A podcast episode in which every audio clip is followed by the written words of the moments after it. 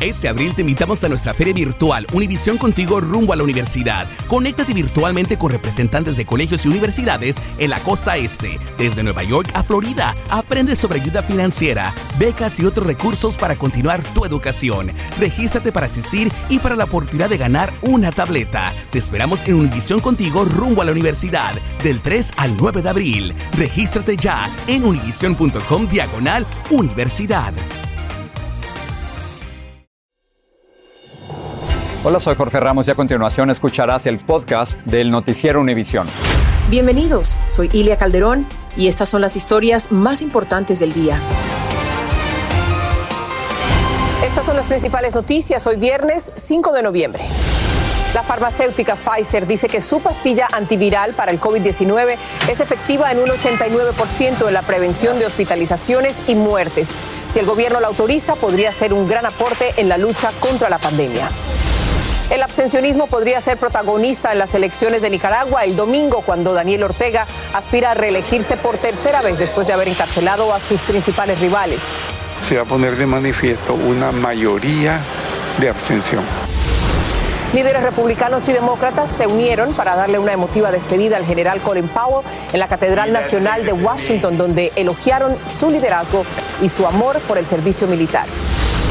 Y en casi todos los puertos del país se buscan choferes de camiones que ayuden a movilizar la carga y ponerle fin a la escasez de productos básicos. Las pagas están como a de 28 a 30 la hora.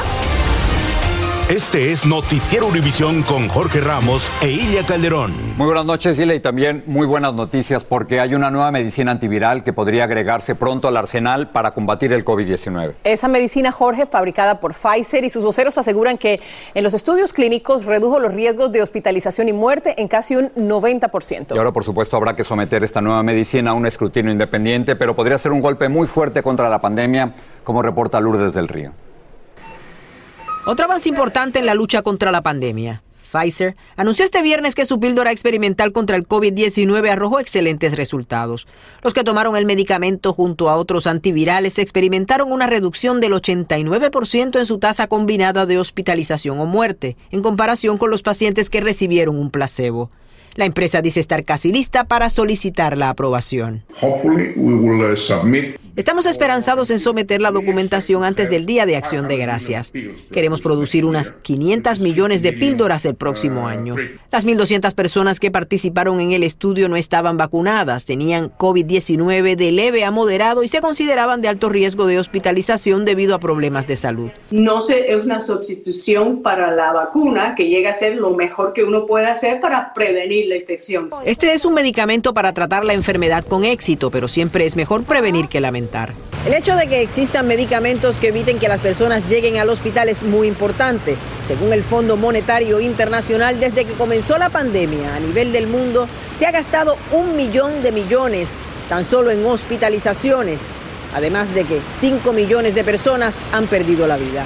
Hoy el presidente Biden anunció que ya Estados Unidos ha asegurado miles de dosis del producto. La compañía Merck también tiene una píldora similar a la de Pfizer para tratar al coronavirus. De hecho, esta misma semana el Reino Unido aprobó su uso. Ya la empresa comenzó el trámite de aprobación en Estados Unidos que podría estar terminado antes de que termine el año. En cuanto a efectividad, los números de Pfizer superan a los de Merck. Bueno, el medicamento de Pfizer, el Retenovir, tiene 89% de reducción de, de, chances de hospitalizarse, mientras que el Molnupiravir, el de Merck, te da 50%. Ahora mismo los tratamientos contra el COVID-19 utilizados en Estados Unidos requieren una administración por vía intravenosa o por inyección. Todas estas pastillas disponibles cambiarán las reglas de juego en cuanto a tratamiento.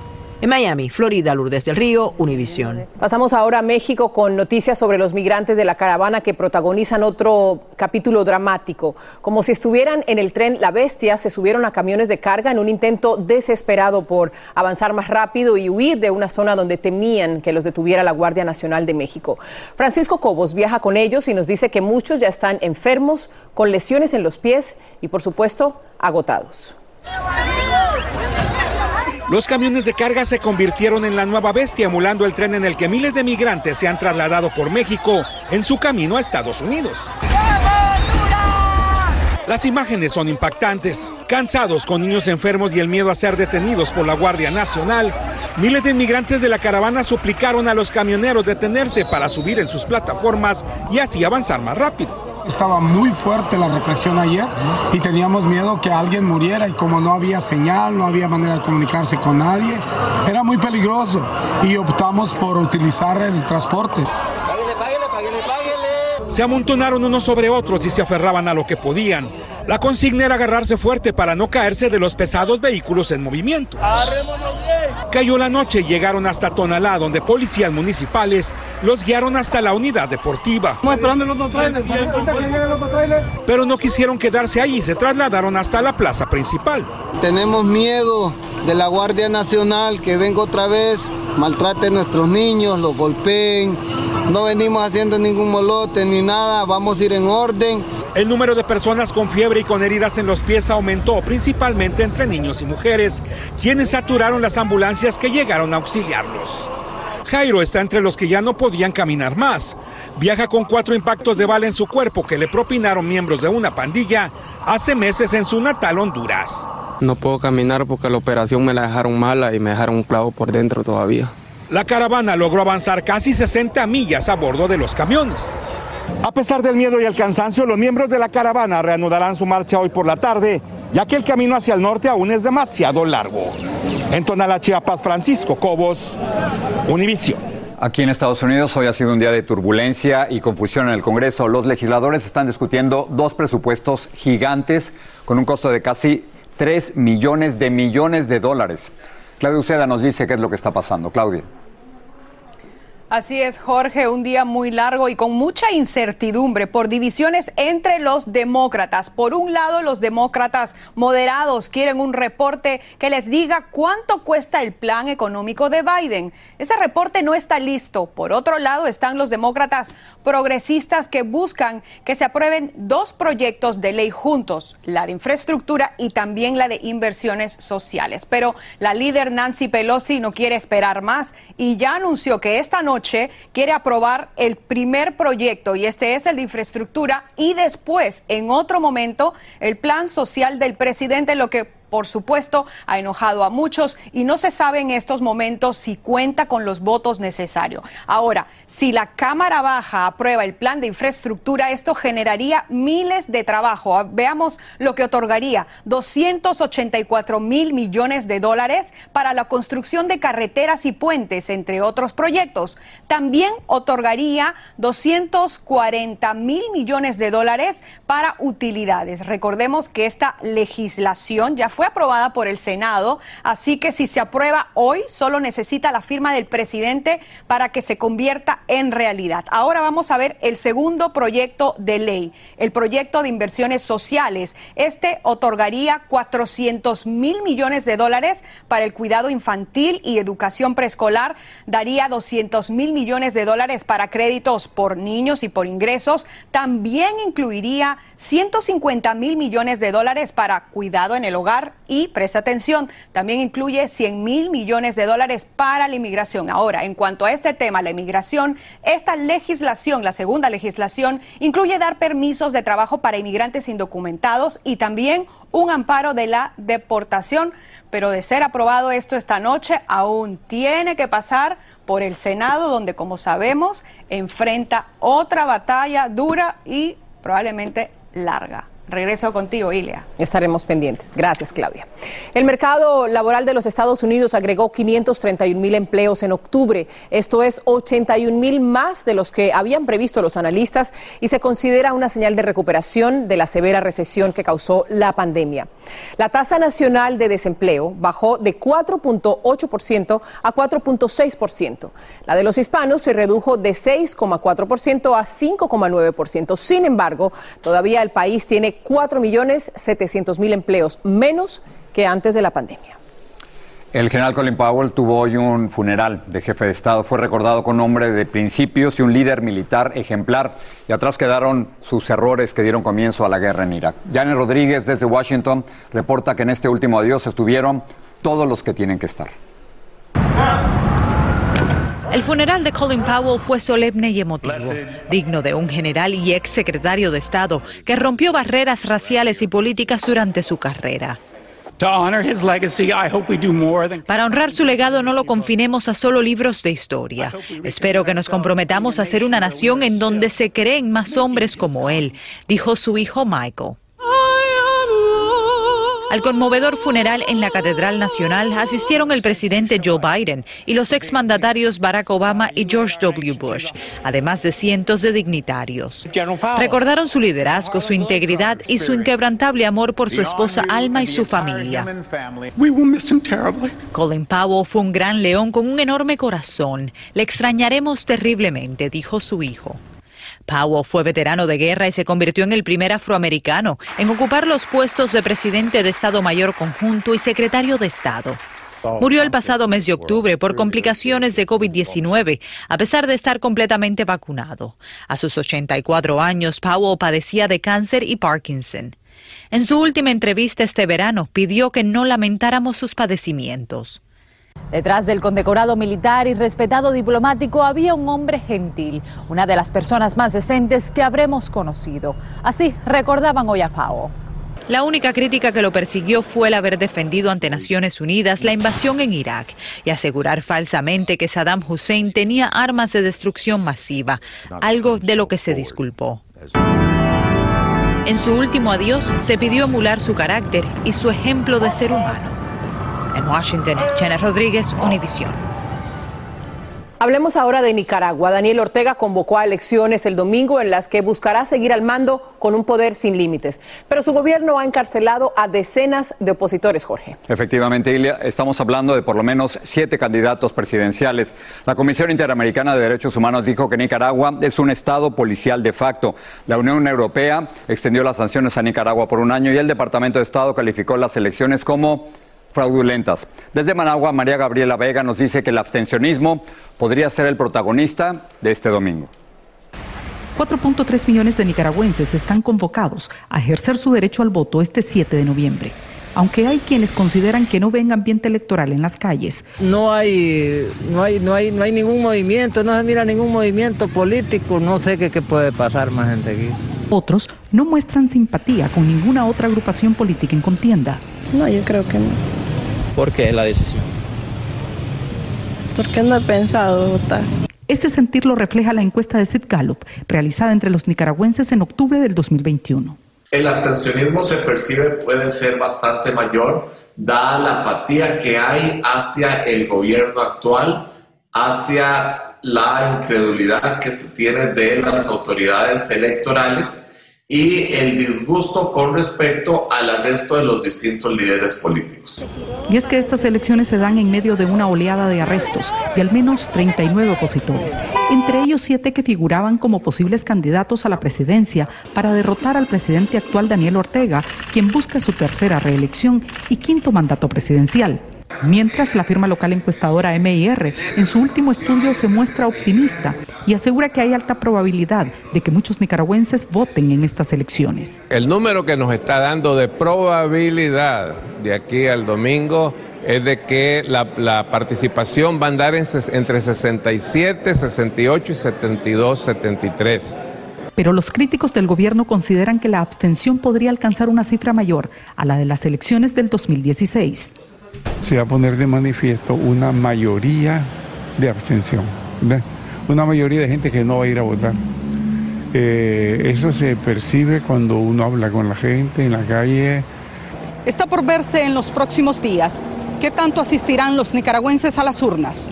En esta campaña en donde las autoridades electorales han prohibido caravanas y aglomeraciones de más de 200 personas por la propagación del virus. En Managua, Nicaragua, María Gabriela Vega, Univisión.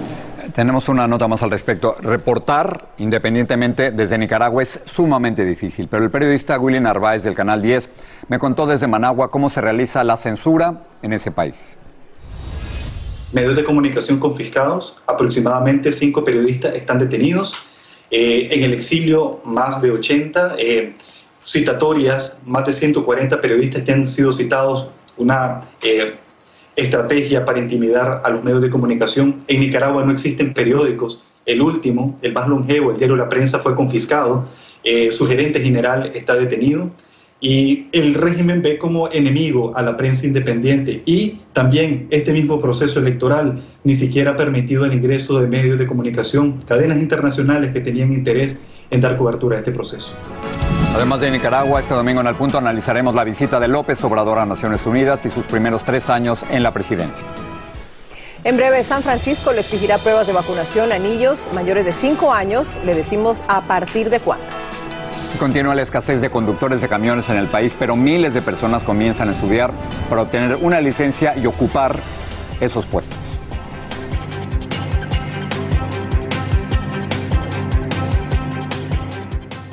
Este abril te invitamos a nuestra feria virtual Univisión Contigo rumbo a la universidad. Conéctate virtualmente con representantes de colegios y universidades en la costa este, desde Nueva York a Florida. Aprende sobre ayuda financiera, becas y otros recursos para continuar tu educación. Regístrate para asistir y para la oportunidad de ganar una tableta. Te esperamos en Univisión Contigo rumbo a la universidad del 3 al 9 de abril. Regístrate ya en univision.com diagonal universidad.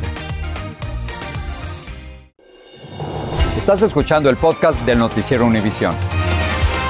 La Fiscalía y la Defensa comenzaron hoy sus declaraciones de apertura en el juicio de los tres hombres blancos acusados de matar a Ahmed Arbery, un joven afroamericano de 25 años en Georgia en febrero de 2020.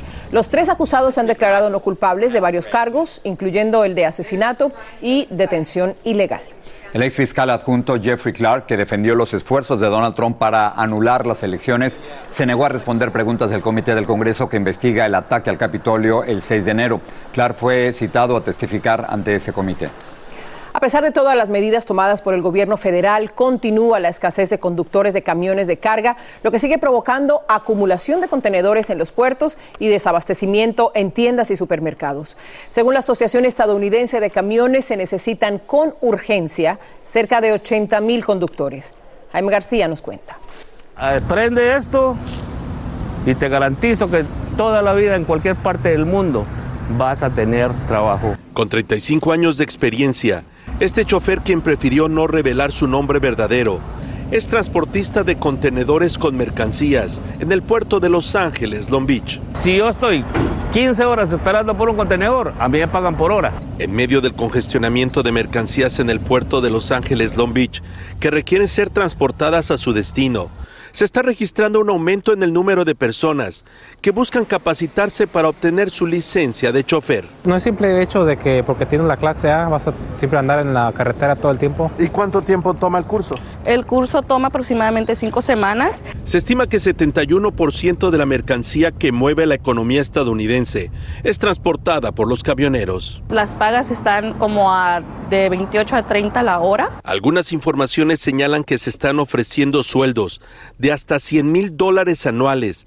a choferes de carga que ayuden a descongestionar el puerto de Los Ángeles, Long Beach. La realidad es, es de que prácticamente tienes que tener de 3 a 4 años de experiencia para estar en el puerto. Estos contenedores que pueden permanecer almacenados hasta por varias semanas fuera de los puertos tienen un costo diario de almacenamiento, el que a final de cuentas tendrá que ser pagado por los consumidores. Porque agarraron de excusa todo ese congestionamiento de los barcos allá. Pero pregunta, ¿somos los choferes los que descargamos los barcos? Eso yo digo que no. En Long Beach, California, Jaime García, Univisión.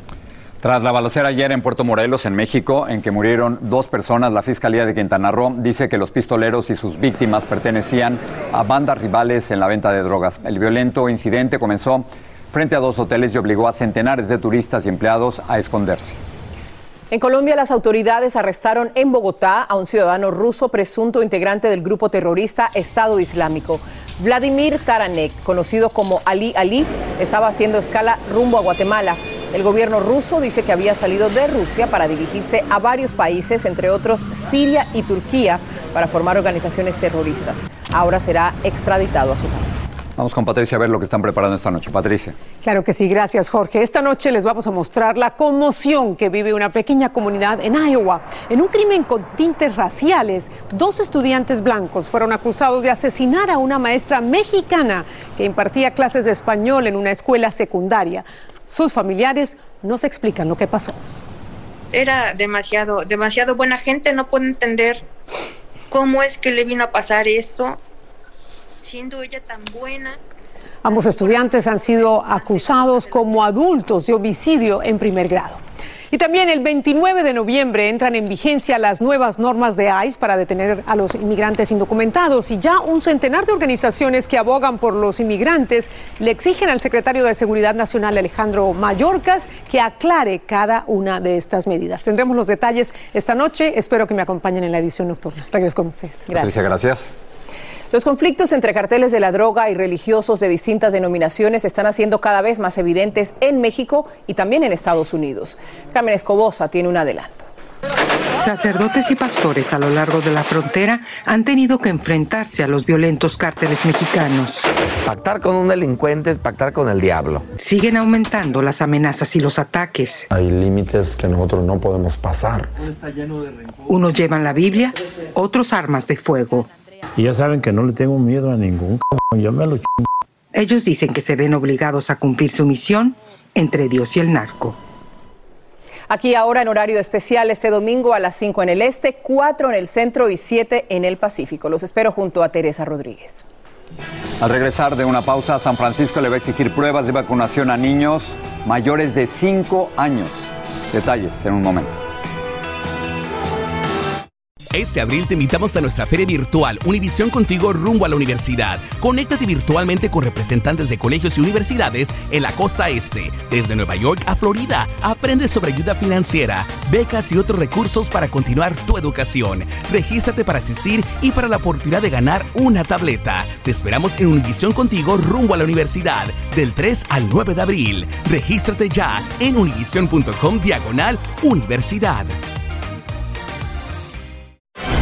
Sigue este podcast en las redes sociales de Univision Noticias y déjanos tus comentarios.